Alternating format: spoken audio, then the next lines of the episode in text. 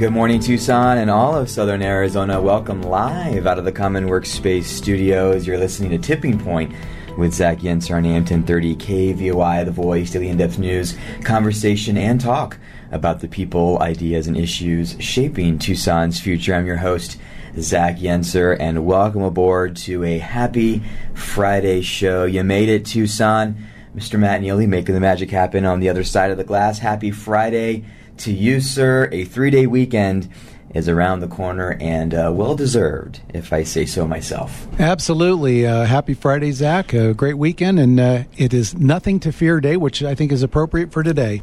I agree. Nothing, nothing to fear. Like if you're heading off to an asteroid or something. Or, or, or, or making sure you know where that asteroid is in, in relation to Earth. It's important. Correct.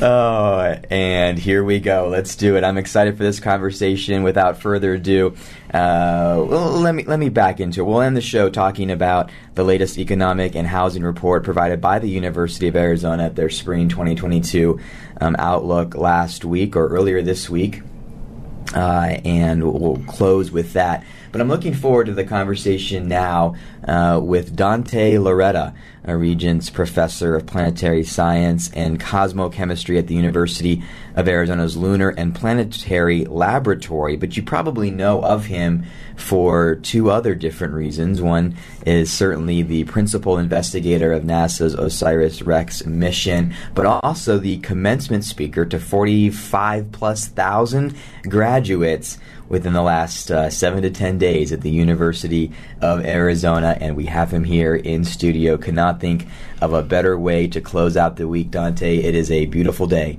in the space city of the Southwest. Good morning to you. Good morning. It's great to be here. Thank you. So, so tell us a little bit about how you got to the University of Arizona and what is the OSIRIS REx mission. Uh, might have something to do with asteroids. I think the beans have been spilled on that thanks to, thanks to that. But Dante, go ahead. Yeah, my history with the University of Arizona goes back to 1988 when I enrolled okay. here as a freshman. All so right. I did my undergraduate work here. I was a math, physics, and East Asian Studies major. So I have a Bachelor of Arts in Humanities and a Bachelor of Science in Sciences. And my final year here, I got a NASA space grant, undergraduate research oh, wow. uh, grant, and that really inspired me. I mean, that was uh, what got me going in this field. Introduced me to the Lunar and Planetary Laboratory. I didn't even know it existed, even though I'd been a student there for four years, and uh, decided that's what I wanted to do. I wanted to explore the solar system. Once I realized that people were getting paid to send spacecraft to Mars, I was like, I want in. How do I get that job? So I worked hard. I got went to uh, St. Louis, got my PhD, spent some time up in Tempe as a postdoctoral research associate, and then I got hired onto the faculty here in 2001 you I, I, can tell you're U of A faculty because you mentioned Tempe, but not uh, but not the school. It's okay.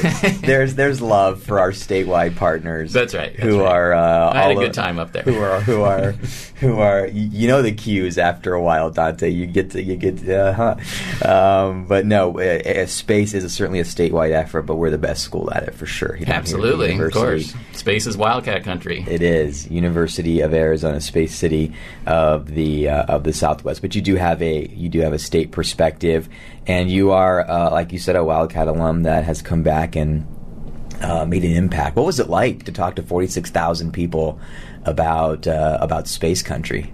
It was awesome. it was a great energy. The crowd, of course, was very excited. Everybody was celebrating. Uh, it was a great atmosphere. And I showed the rocket launch video to kind of start things off. Got that stadium rumbling. Oh man! And just had the time of my life. I loved it, uh, every minute of it, and I was really proud to be able to send the graduates off onto the next stage of their journey. Forty-five plus thousand people. Yeah, yeah, students and all of their supporters, parents, friends, etc. Absolutely. Uh, do you think you'll speak to an audience that big again? Is that that's kind of hard to top? Yeah, I don't know. I mean, you uh, should. I, Someone should ask you to talk right. to fifty thousand people. But. Right. Sure. Let's go on a stadium tour. I don't know how you do that. That's a rare opportunity. Absolutely, and I loved it. Yeah, very cool. I think Dr. Robbins made a made a great decision there. Uh, tell us about Osiris Rex. This yeah. has been a project that you're the principal investigator on. Uh, what what is it? OSIRIS REx is a NASA mission. It's in a program called New Frontiers. Uh, a couple other missions in that program are the Pluto flyby mission, New Horizons, and a Jupiter orbiter called Juno. And OSIRIS REx is the third mission in that sequence. And so NASA has these programs Um, its goal is to go to a near Earth asteroid named Bennu, survey it in great detail. We have awesome cameras that we built right here on campus at U of A. Uh, a couple spectrometers, which are science instruments that measure different wavelengths of light and tell you about the chemistry and minerals that are on the surface, and then collect a sample and bring it back to the Earth for analysis in our laboratories. Most of that has all happened. We got the sample in October of 2020, and the spacecraft is currently cruising through interplanetary space with a rendezvous date with the Earth on September 24th, 2023. Amazing. So, so I think the question is this is cool, but what's the impact to us here on Earth? Why does what we do there matter here? Uh, well, the key word there is impact, I think. Uh, one of the reasons that we're interested in a near Earth asteroid, especially Bennu, is because it is, a literal impact. A literal impact. It's, absolutely. It's what we call a potentially hazardous asteroid. Uh-huh. You know, when you study planetary science, you think on long time scales, uh, longer than most people do. And when we look at the geologic record, it's obvious that asteroids have crashed into the Earth's surface repeatedly. They can cause planetary scale uh, disasters or regional scale disasters. Bennu is the most potentially hazardous asteroid. If it's going to hit the Earth, it'll happen in about 160 years from now, so we don't have to be too worried about it. But uh, that's one of the reasons that we went out there. Personally, I'm driven by the ancient history that's recorded in the asteroid. Hmm. You know, this object dates literally from the dawn of the solar system, over four and a half billion years ago, is when the chemistry and mineralogy of this material was formed. And I'm interested in Bennu because it's very carbon rich and I'm intrigued by origin of life questions. And one of the key hypotheses in origin of life research is that these carbon rich asteroids delivered the building blocks of life to the Earth.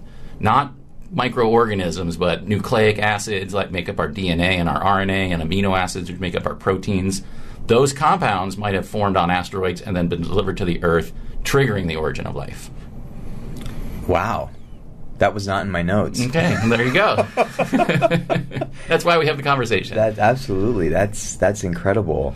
Um, yeah, and it kind of speaks to you know there was a we'll get into this in the next segment. There was a study in 2018 around what expertises does the university have topically two of them are, are situa- space situational awareness so understanding the objects that are around us in our system uh, and what may impact us literally, but also space mining and how do we uh, extract resources that are not on this planet but around us as well. And, and so I heard a little bit. I heard a little bit in there. Uh, the but but once Osiris Rex is done, uh, there's a part two, apparently, that was just announced. Tell me a little bit about Osiris Apex. Yeah, so we built an amazing spacecraft. It's uh, it's kind of like a high performance race car. In fact, there's a lot of parallels between building those two kinds of machines. It has to work absolutely perfectly in extreme environments, which means it's very hardy, rugged, robust machine. When we deliver the sample, the sample's inside a return capsule, which is uh, about uh, three feet across or so. And uh, the spacecraft will actually spin it up and release it, kind of like a quarterback throwing a football. Although we're going to do it from uh, outer space and we're going to hit uh, Utah, uh, dead center, where, right where we want that thing to land. The spacecraft itself, with all those cameras and spectrometers and all the other science capabilities, is com- completely viable. It's done its primary mission, so our uh, navigation team is incredibly brilliant and they found a path that gets us to another asteroid, another potentially hazardous asteroid, in 2029. So we propose that to NASA under APEX, which is the OSIRIS Apophis Explorer. Apophis is the name of that asteroid, and it's also um, going to come very close to the Earth in 2029 within 30,000 kilometers, which is about the uh, distance of our weather satellites. So the assets that we have in space this asteroid is going to be flying through that region really, really close to home. And that's an amazing opportunity because we can study it from the ground, but when the OSIRIS REx spacecraft arrives, it'll use the Earth's gravity at that same time and actually be able to go into orbit around Apophis. Incredible. And we'll get into this in the next segment in more detail, but what, is, what are the research dollars that the university is collecting from NASA to, to execute this? So, OSIRIS REx in total is about a billion dollar program. The APEX extension is an additional $200 million. Uh, of that money, about uh, 260 million has been direct expenses here at the University of Arizona and impact to the Tucson economy. Incredible. Yeah, a few pennies. Right. Yeah, incredible. Well, that's where I want to go, um, Dante, when we get back after the break. Dante Lauretta is with us, uh, a Regents professor at the University of Planetary Science. Um, uh, known most well probably as the principal investigator for OSIRIS REx, a NASA mission, uh, and the commencement, the graduation commencement speaker. 45,000 plus people got to hear a little bit more about you, and uh, we get to hear, uh, if we weren't there at the university, we get to hear that here. We're going to go to our first break of the hour. When we come back, that's where we're heading with Dante Lauretta on the other side. Don't go anywhere. We're just getting started here on this Friday edition of Tipping Point with Zach Yenser.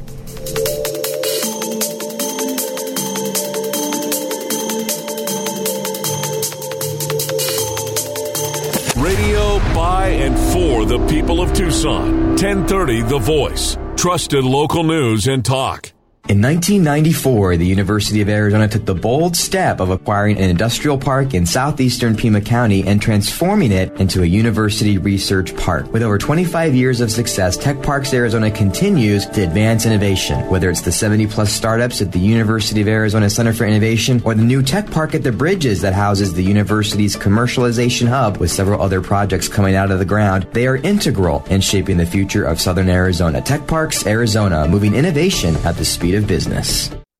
Why I love where I live. It's a brand and movement that began here in Tucson to spark gratitude and celebrate the good things about where we live. Located in the open air Mercado San Agustin Annex just west of downtown, it's a great place to shop or spend time with friends as you enjoy food, drink, and other shopping options close by. Find gifts, toys, books, and clothes that will help you celebrate where you live. Visit them at the Annex off the I 10 at Cushing and Avenida del Convento. Tucson, your Tucson Museum of Art is proud to present Brad Kahlhamer, 1159 to Tucson, a solo exhibition of works by Tucson born, Mason, New York based Brad Kahlhamer, who creates highly personal narratives that are autobiographical reflections on three realms of his life his indigenous heritage, his middle American upbringing in a white adoptive family, and his work as an artist and musician. To learn more and to get your tickets, go to TucsonMuseumofArt.org. Zach Yenser here, and I'm so excited to be a part of the launch of the Little Love Burger as they're growing in Tucson. Located just a few doors down from the Rialto Theater, Little Love Burger serves up the juiciest scratch-made hamburgers, loaded hot dogs, have ice cream milkshakes, lovable local brews, and the most addictive breakfast sandwiches. Little Love Burger is open Sunday through Thursday, 11 to 9, and Friday and Saturday, 11 to 10. You can follow their beat on Instagram and Facebook at Little Love Burger. Tucson, don't you want some burger to love? Hi, this is Ethan Orr from the University of Arizona, where we apply science for sustainability and economic opportunity. At the Arizona Cooperative Extension, we focus on youth leadership, water conservation, and environmental health. If you'd like to find out more about urban agriculture, youth development, or creating a healthier environment, call me, Ethan Orr, at 520-621-0906 or visit us at extension.arizona.edu. School's out and summer's here, and now's the best time to come out in the evenings and catch Tucson's professional soccer team, FC Tucson, in action. We're back home June 11th for Forever Pride, fireworks and a salute to the troops on July 3rd, celebrating Tucson's birthday on August 20th. And don't miss our defending WPSL Desert Conference champions in action. The FC Tucson women have home games June 3rd, June 19th, June 24th, and July 1st. Tickets start at just $10. Get yours now at fctucson.com. Tucson homeowners, do you have equity in your home and would like to sell but are afraid that you won't be able to find a new place in this market? Well, you're not alone. That's why CNC Partners has put together an innovative way to make your next home dream come true. They work with local investors who can purchase your home for cash, pay above market value, waive the appraisal, and provide you with the option to lease your home back to you for 12 months until you can find a new home in the Tucson market. If you'd like to see what that cash offer might look like with no obligation, go to Tucson Cash offer.com. When you manage your money with a credit union, you're taking true ownership of your finances and how your money impacts the community. Stop letting banking just happen to you. Bring your money home to Vantage West, federally insured by NCUA. This is Kate Delaney. Tune in later tonight as we talk about everything that happened throughout your day. Tonight at 10 on 1030 KVOI, The Voice.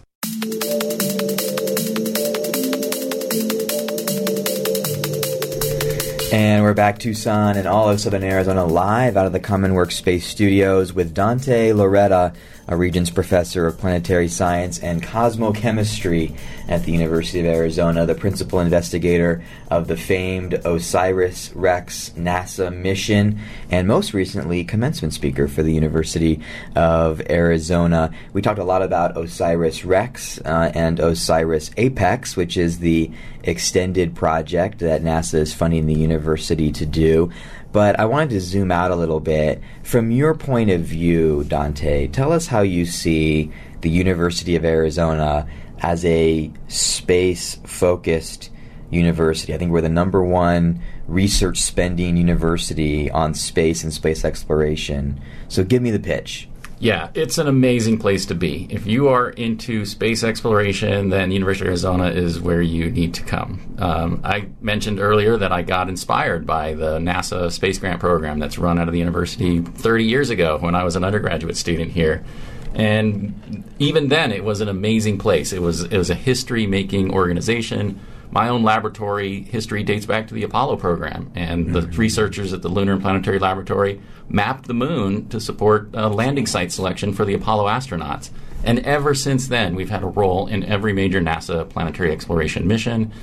And it was quite honestly a little daunting when I got here to think that I'm, I'm stepping into a program with such a legacy and such a strong history but they uplifted me. They helped me out. They set me up so that I could take on the challenge of OSIRIS REx of bringing a sample back from an asteroid. So it's a it's a wonderland of space science, and uh, I'm mm. honored and really privileged to be here. Can you speak to real quick uh, some of the major funding numbers or some of the other projects or initiatives outside of OSIRIS REx that maybe you're not personally working on but you're aware of and kind of reflect back to the university as a, as a space university? Oh, yeah. So, I mean, most recently we launched the NIRCam on the James Webb Space Telescope. That's an infrared camera that's going to peer back to the dawn of history uh, in the universe. So, when I was talking about the asteroids, that's the formation of our solar system, which is one tiny little part of the universe. James Webb is going to be looking mm. back to the very earliest stars and galaxy formation, an astonishing feat of engineering, and we play a major role in that. So I expect to see some fantastic science actually starting this summer. And you're going to get the most time of any research institution this first year or so yeah, of anybody was, looking into that thing. Thirteen percent of the research time. That was our team at the Steward Observatory that, yeah. that built that camera system. So absolutely, they're the principal investigators and they're, they're the ones who know the instrument the best. So they'll be involved in all of the data processing just to make sure it meets scientific standards, and a lot of it will be dedicated to their research interests.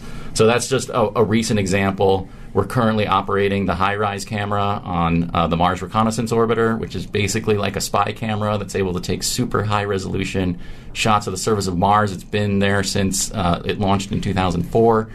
And amazing Martian geology has come out of that. We've seen landslides, we've seen gullies, we've seen ice caps all kinds of layering. The landings of the rovers were captured live by those cameras, and that's ongoing operations every day. Mm-hmm. The, we're talking to spacecraft at Mars and commanding new instruments, uh, new images to come down from those instruments. And so that's just a couple of examples. The next mission for the Lunar Planetary Lab is called NEO Surveyor. This is an infrared space telescope that's going to be doing a systematic survey for potentially hazardous asteroids. And the infrared is a great place to look because these things are hot. They're emitting tons of heat, and that's what the infrared telescope picks up. So, a lot of these dark asteroids are invisible to ground based telescopes, and the, they'll be screaming loud and bright in the infrared.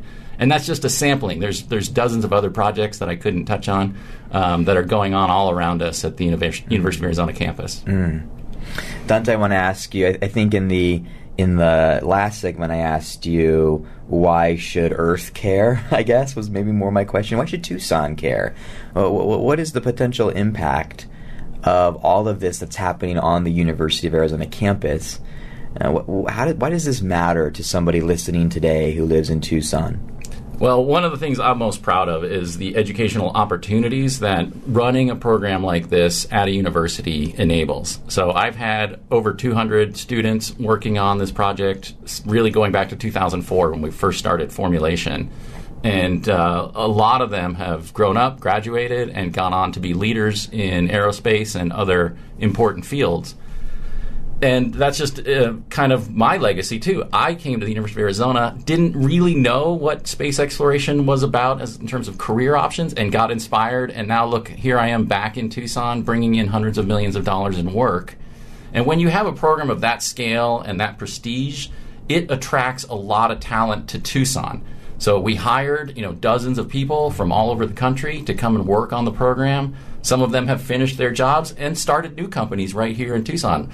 As you know, once you kind of arrive here, you fall in love and you don't want to leave mm Tucson. So we attract a lot of talent to the city with these high profile programs. Yeah. We attract a lot of students. A lot of students told me they came to the U of A because of Osiris Rex. They were so inspired and excited and just wanted to be part of it in some way. So it is a beacon to show the great things, the great talent, the great minds that are here in our city and attracts that to our to our community. Mm-hmm. I, uh, uh, I I used to call as of last week Tucson uh, as kind of a black hole for that reason, and mm-hmm. I always mean it in a good way. Is a lot of people intend to come here for short term or aren't interested per se in staying here, and after a while, Tucson kind of sucks you in, and you're kind of here someone said you should call that uh, magnetizing. Tucson is a, is magnetic, right? In that way, because I guess maybe black hole has a negative uh, connotation. But hey, we're talking about space. Yeah, I'll use right. black hole. Today. Sure, right. We, yeah, we just but released I mean, the image of the black hole right, you know, right before the commencement. right. Actually, that was all right. in the news. So yeah, That's we love black holes in Tucson. I, I, I, mean it. I mean it in a good way. I mean it in a very positive way. But magnet, black hole uh, it, whatever. But we're talking space today, so so black hole. Yeah. And there's been a lot of companies too that have been born out of the work of the University of Arizona. I don't know if you have you know can speak to any of that, but we've got a little ecosystem growing of companies who've been launched out of the U of A. Yeah, absolutely. I know some of my team members. Uh, you know, they built up some capabilities. Started with some students uh, that ended up working on the program. In fact, I think over 35 of our students I ended up hiring uh, wow. as professionals to work as wow. engineers and scientists on the mission. And then they developed some really amazing capabilities, and then have spun off companies right here in Tucson, providing uh, services to uh, missions all over the world.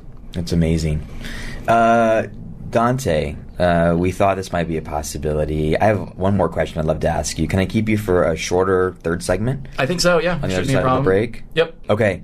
Let's uh, let, let's let's do that because I'd love to ask you about how do we really, as a community, get behind all of that is happening inside of the four walls, so to speak, of the university, because I think it's another classic case of the rest of the country and the world sees what you're doing. Do we as Tucsonans see what you're doing, and uh, and how can the university be a leader in uh, space and the local economy? How does this really um, uh, create impact here in, here in Tucson? So we'll talk about that real quick on the other side. Dante Lauretta is with us for a bonus short third segment principal investigator on NASA's OSIRIS REx mission. We'll be right back after bottom of the hour news here. You're listening to Tipping Point with Zach Yenser on 1030 The Voice. Don't go anywhere. Why I love where I live. It's a brand and movement that began here in Tucson to spark gratitude and celebrate the good things about where we live. Located in the open air Mercado San Agustin Annex just west of downtown, it's a great place to shop or spend time with friends as you enjoy food, drink, and other shopping options close by. Find gifts, toys, books, and clothes that will help you celebrate where you live. Visit them at the Annex off the I 10 at Cushing and Avenida del Convento. Tucson, your Tucson Museum of Art is proud to present Brad Kahlhamer, 1159 to Tucson, a solo exhibition of works by Tucson born, Mason, New York based Brad Kahlhamer, who creates highly personal narratives that are autobiographical reflections on three realms of his life his indigenous heritage, his middle American upbringing in a white adoptive family, and his work as an artist and musician. To learn more and to get your tickets, go to TucsonMuseumofArt.org. School's out and summer's here, and now's the best time to come out in the evenings and catch Tucson's professional soccer team, FC Tucson, in action. We're back home June 11th for Forever Pride, fireworks and a salute to the troops on July 3rd, celebrating Tucson's birthday on August 20th. And don't miss our defending WPSL Desert Conference champions in action. The FC Tucson women have home games June 3rd, June 19th, June 24th, and July 1st. Tickets start at just $10. Get yours now at fctucson.com. When you manage your money with a credit union, you're taking true ownership of your finances and how your money impacts the community. Stop letting banking just happen to you. Bring your money home to Vantage West, federally insured by NCUA. Life isn't about money, but how you handle money impacts everything. The Ramsey Show, today at 1 on 1030 The Voice.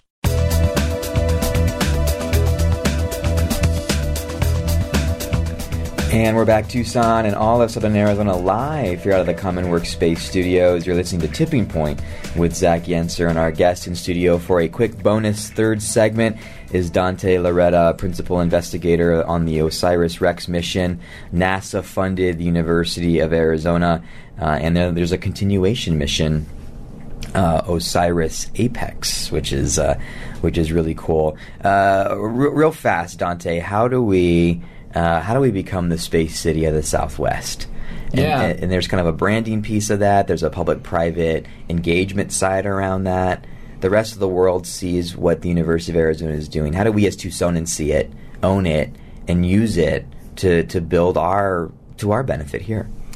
That's a challenging question, Zach. I mean, you're talking about a cultural shift. I think That's right. You, you really want to so. change. You want it to change the identity of Tucson a bit for them to embrace uh, us to embrace uh, this exploration that we do here. And uh, it's to me one of the reasons, and probably the best reason, United States spends money on programs like this is the inspirational value. This is good news. This is exciting stuff. This is people pushing the boundaries of what is possible even beyond what we thought was possible in some cases. So we need to f- to um, communicate that in a in a very positive way and to engage the stakeholders in Tucson. And there's some communities that make a lot of sense. For example, there's a huge uh, commercial meteorite community here in Tucson, especially during the Gem and Mineral Show. yeah. But even a lot of the premier meteorite collectors and dealers are housed here, and they're very close allies. They love asteroids, which is where meteorites mostly come from and uh, we engage with them uh, on a regular basis. There's also a huge amateur astronomy community. A lot of people come to Tucson when they retire, they want to be stargazers, and there's a community that welcomes that.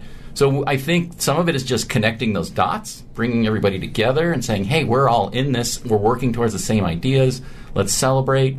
And then, of course, the university is uh, you know is the hub, and so there's some obligation to expand out into the community, to share the knowledge, to share the excitement, to share the enthusiasm, and to celebrate. Right. For example, next year, September 24th, 2023.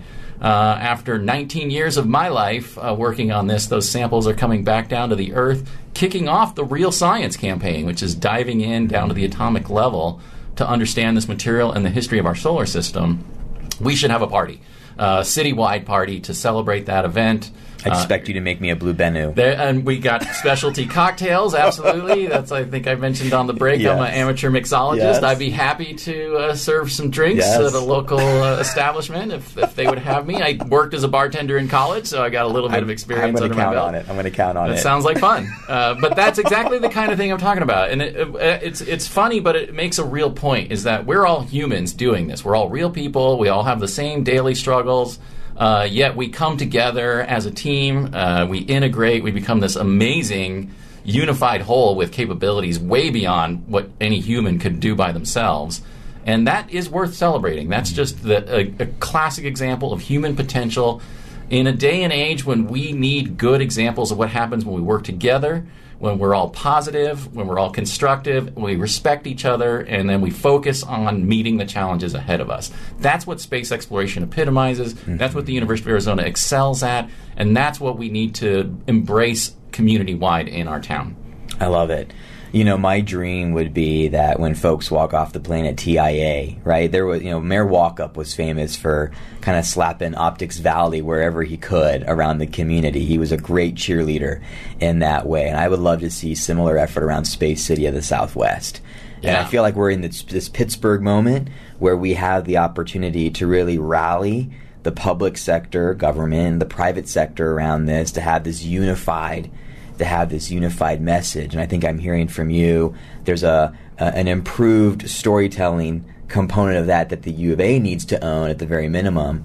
But w- we need everybody to kind of come around this, and That's right. Any insight, any insights on how to do that? Yeah, I well, we're a really interesting crossroad in space exploration because it is rapidly transitioning from the realm of entirely government funded into Yes, the commercial sector. correct. And there's some real economic opportunity, Yes. huge economic opportunity, asteroid resources, lunar exploration. We are well positioned to provide the expertise and knowledge to pursue those. What we need is capital and, and Mm-hmm. visionary investors to come in and say, hey, let's go do this for real. Yes. I can tell you there is no technical challenge to getting this done. The challenge is financial and the business model. How do you actually do this and make it uh, economically viable?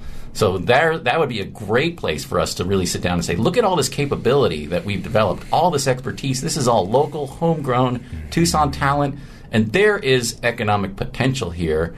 Uh, both just in community building, celebrating, Huge. and, and but also real development of Yep. space as as a, a frontier. I think so too. We're a matter of seconds from cutting you loose, Dante. I know you've got you've got a run here, and you've already given us a bonus segment. Um, but uh, can you, you can probably vouch for in in a simple yes or no that there are a large number of communities who are having this same exact conversation today. Absolutely. Uh, this is a super competitive field. It is a super competitive environment, and even our neighbors up north are, you know, are starting to get on their rocket ships and uh, and, and, try to put gas on this fire. We just have to move now. That's right. I would hate to look back, you know, 20, 30 years Yep. in the future and see that, Yep. uh, you know, Yep. the, the Texas or New Mexico is the is the space city, Yep. space capital, because a lot of people are going after it. But none of those have the capacity the University of Arizona has. Correct. So that is our treasure. Absolutely. And uh, we need to to, look it. at yeah, exactly. We need to own it. We're at a tipping point, you might say. Yeah, that's fair. Sounds good. I heard that somewhere. I think. There we go. There we go. Dante Lauretta, thanks for coming on Tipping Point with Zach Yenser here on 1030 The Voice.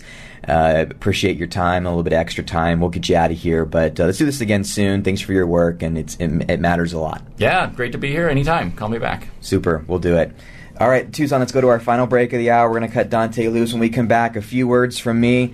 We'll talk about Southern Arizona's economic report and what it means, and uh, we'll cut you loose for a three day weekend. We'll be right back, Tucson.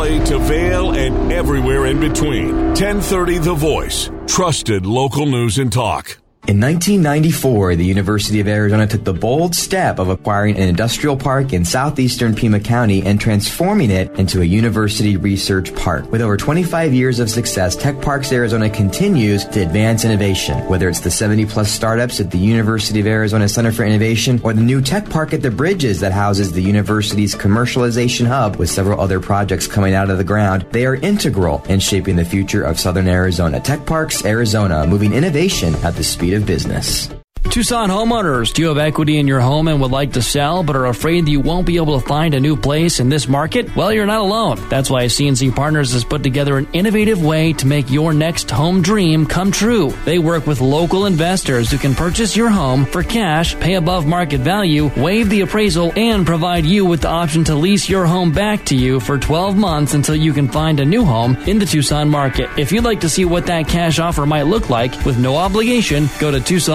TucsonCashOffer.com. The economy is moving forward, and Arizona businesses are looking at new opportunities and challenges as we emerge from COVID 19. Leading companies are planning how to respond to new business and rebuild their teams and are looking for critical talent now. The right talent in key positions will make all the difference, and having a trusted and dedicated talent acquisition partner will give you an edge. Devin and her team at Talent Store will connect you with top talent while positively impacting time to hire, retention, and your employer brand. Learn more by visiting yourtalentstore.com and scheduling time with Devin and her team.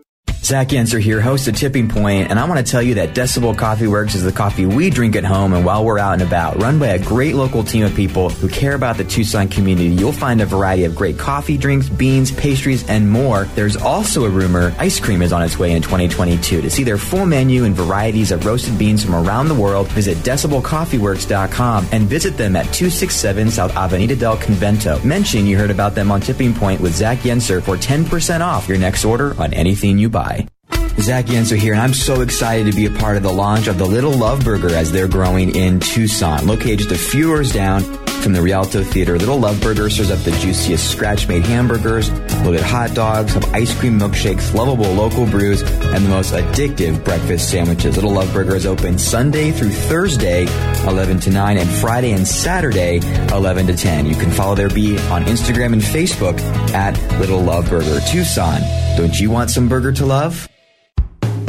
Hi, this is Ethan Orr from the University of Arizona, where we apply science for sustainability and economic opportunity. At the Arizona Cooperative Extension, we focus on youth leadership, water conservation, and environmental health. If you'd like to find out more about urban agriculture, youth development, or creating a healthier environment, call me, Ethan Orr, at 520-621-0906 or visit us at extension.arizona.edu. This is Bill Buckmaster. Join us for the Buckmaster Show at noon on 1030 Tucson's Voice for Trusted News Talk. And we're back, Tucson and all of Southern Arizona, live out of the Common Workspace Studios. Happy Friday to you. You're listening to Tipping Point with Zach on AM 1030 KVOI, The Voice, daily in-depth news, conversation, and talk about the people, ideas, and issues shaping Tucson's future. I'm your host, Zach Yenser. This segment is sponsored in part by Little Love Burger. They opened downtown last fall. They're serving up the juiciest burgers, loaded hot dogs, have ice cream milkshakes, local brews, and breakfast sandwiches. You can follow them on social media at Little Love Burger and mention you heard about them here on Tipping Point with Zach Yenser for a 15 percent discount off your next order. Uh, we are uh, excited to partner with them. We're also excited to partner with Decibel Coffee Works, the coffee the Yensers drink at home and while we're out and about. Uh, visit them at 267 South Avenida del Convento.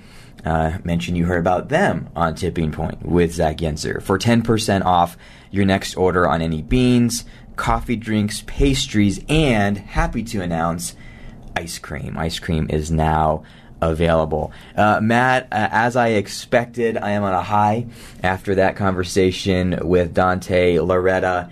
Uh, from the University of Arizona, principal investigator on the OSIRIS REx mission, commencement speaker at the University of Arizona's graduation the other day. Uh, I just, uh, I, will I have a lot to debrief on, but um, it just, I have no words. I have words, but no words. Well, it, oh. it is interesting, the, you know, that there are the commercial aspects, you know, that are out there, uh, the commercial possibilities, um, and the fact that the market is transitioning from from government run right to uh, private business, right? It's kind of matured into that realm. Right. It is kind of interesting. One interesting story, uh, just yeah. real quick, about yeah, yeah. LPL, and it's LPL related, but I've just always found it ironic. What's what's LPL? Uh, Lunar Planetary Labs over got it, got it, got at, it, um, at U of A, and you know they do all this stuff in space, in the outer reaches, right, and in near space, in the moon, and and uh, but Kartchner Caverns was actually discovered um, I may have mentioned this before by a lunar planetary labs scientist, uh, hmm. Randy Tufts. Unfortunately, he, he died several years ago, but he was one of the co-discoverers of uh, of Kartchner Cavern southeast of Tucson. I always thought that was, you know, ironic that you have these people that are do all these deep thinkers outside of the planet, and here they found something right under right under the surface. So I always thought that was kind of a neat little tie-in with LPL that uh, they're looking above and below, right? Yes. No, no, it's so funny, Matt. You mentioned that uh, because I have something that I am going to vocally copyright on this show because I think I came up with it. But but I, I, like to say that Tucson and who we are and what we do and what we uh, focus on and what our experience is in. That Tucson specializes in discovering and preserving uh, and utilizing what is below, what is between, and what is beyond. Beneath, between, and beyond. You know, certainly space. We are a uh, we are a community focused on environmental conservation. Uh, and you know whether it is mining or Kartchner caverns, right? uh, we also you know discover things that are below, and, and we don't we don't talk about that story. We don't talk about that that that narrative. Um, uh, but uh, Matt, I appreciate that. I, I feel like I've heard that before, but it's relevant today for sure. Absolutely. But uh, no, you, you, you mentioned something, Matt, too, that I think is is worth is is worth emphasizing. That um, that in so much of cutting edge research, right, and communities that do cutting edge research, and Silicon Valley, Research Triangle, Israel, you see that the uh, that the public sector you know, whether it's NASA, federal government grants, whatever, often de risks the market and gets the research going. And then, if it all works out right, there is a handoff to the private sector.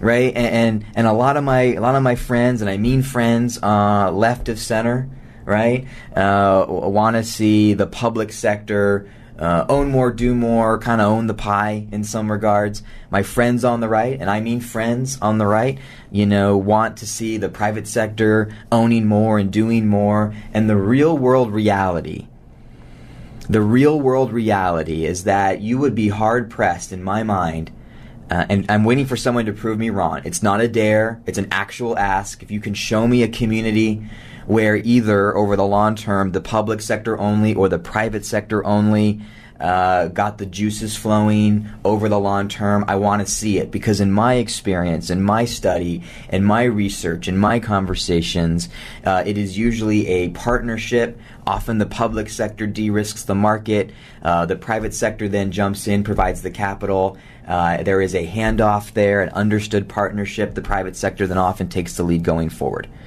But there is a role for both sectors, both government and the and private industry, to th- put gas on these kind of fires and get it moving. Let's let's live in that real world because that's the real world, right? Let's put our philosophies aside. Let's live in the real world together. That's the real world.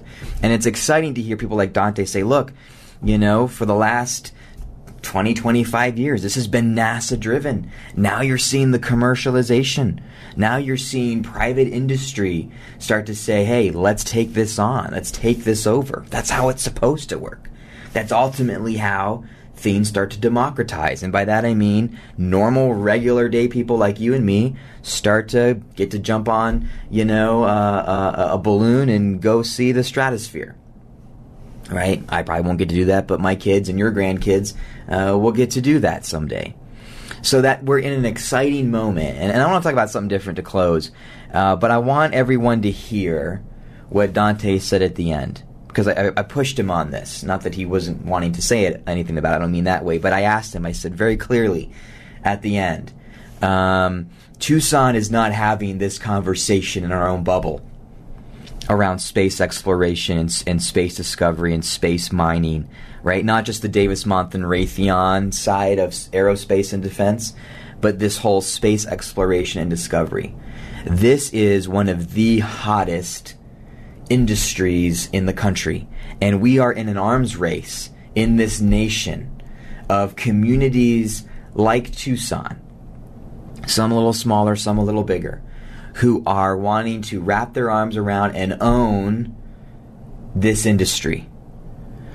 And Tucson, as Dante said, is sitting on a gold mine of talent, of dollars, of research, of innovation. Tucson could own space mining, space exploration, situational awareness, and space tourism. We could own those four things.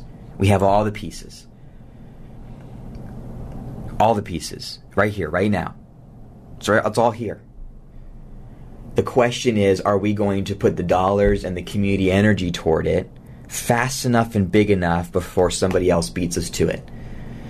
And I want to say this out of deep love. I get chills as I'm about to say this. Tucson, I love you. I love that you're slower. I love that you're calmer. I love that you love tacos and trails. Uh, I love, you know, hearing the friend of mine who said I moved to Tucson from a different place, and I can feel uh, kind of the the the pressure start to go down. I can feel the energy relax. I, I feel more at ease in Tucson.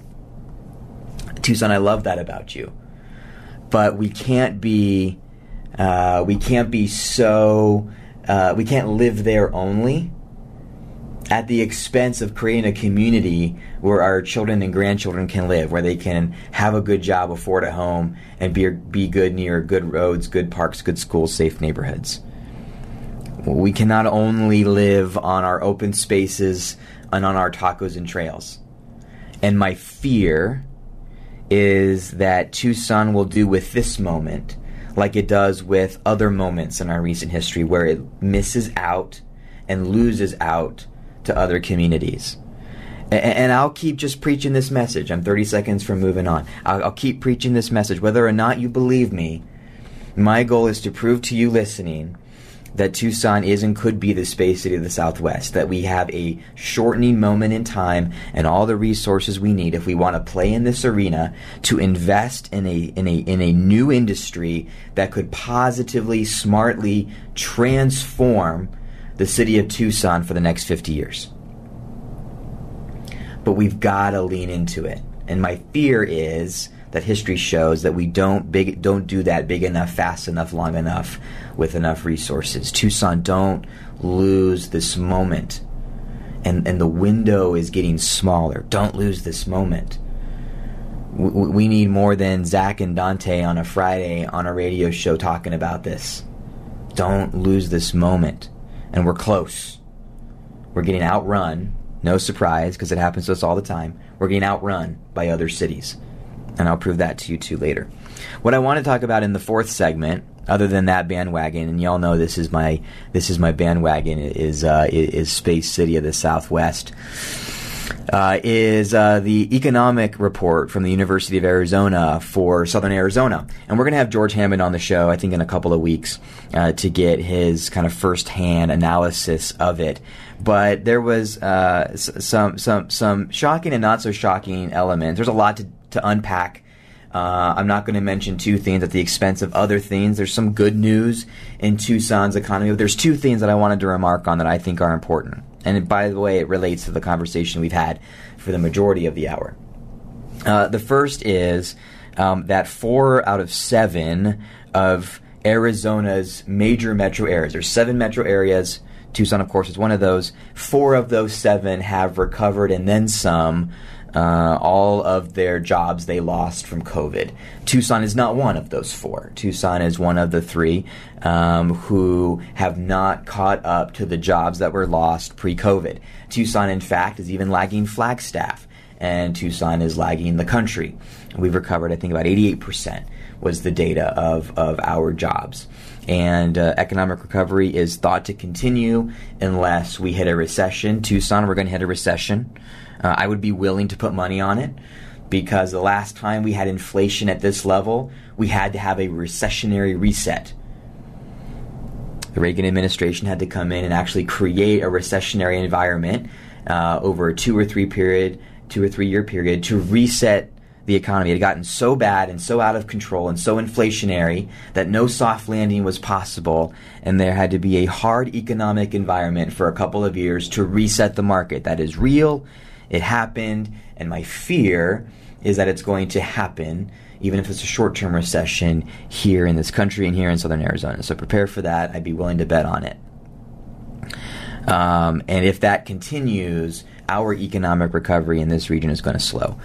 The other thing that was important, drum roll, surprise is probably few. I'm going to talk about housing. Uh, it is estimated that the housing permits that we will produce in 2024 will be a thousand less than we are set to produce this year. In other words, in a year and a half, we will be producing a thousand less housing permits than we are today. And we're not producing enough today to meet the demand. This region is in trouble. If we don't urgently start creating the housing that we need. we, we need we need more multifamily, we need more single family, we need more ADUs, we need more duplexes, we need more triplexes, we need to create more housing stock. And there's a lot of economic factors that are out of uh, our local control, but there's also a lot of local things that we can do to more urgently address the need for more housing right? And, and, if housing accessibility isn't the thing that you get up in the morning and think about, uh, when economists talk about it, they talk about it as the big, one of the big, if not the biggest, inflationary elements of Joe and Jane's budget locally is the cost of living, right? The home that I bought six years ago and the mortgage that I could pay for that house is not enough for, uh, to to rent, is barely enough to rent a one bedroom apartment in Tucson today. It, it changed in, in, in, six years. Three hundred fifty plus thousand dollars is the median home price. It's gone up twenty one percent since April of twenty twenty one. Twenty one percent. And we're not, we're not only going to not build more housing, we're going to build less housing over the next couple of years unless we make a course correction. So I think this is the most ideal tipping point show. Extreme optimism and excitement about what could be, firm urgency about what has to happen to get there. I love these kind of shows. Check it back out on the podcast if you missed any of it. Uh, Tipping Point with Zach Yenser, where you listen to podcasts. Thanks to our listeners, thanks to our sponsors, thanks to Matt Neely making the magic happen on the other side of the glass. You what's up next? Bill Buckmaster at noon. We're taking a three day weekend. Tune in on Monday for uh, some of our best of, but we'll be back on Tuesday. Thanks for listening, Tucson. Stay safe out there this weekend, and remember why we're celebrating.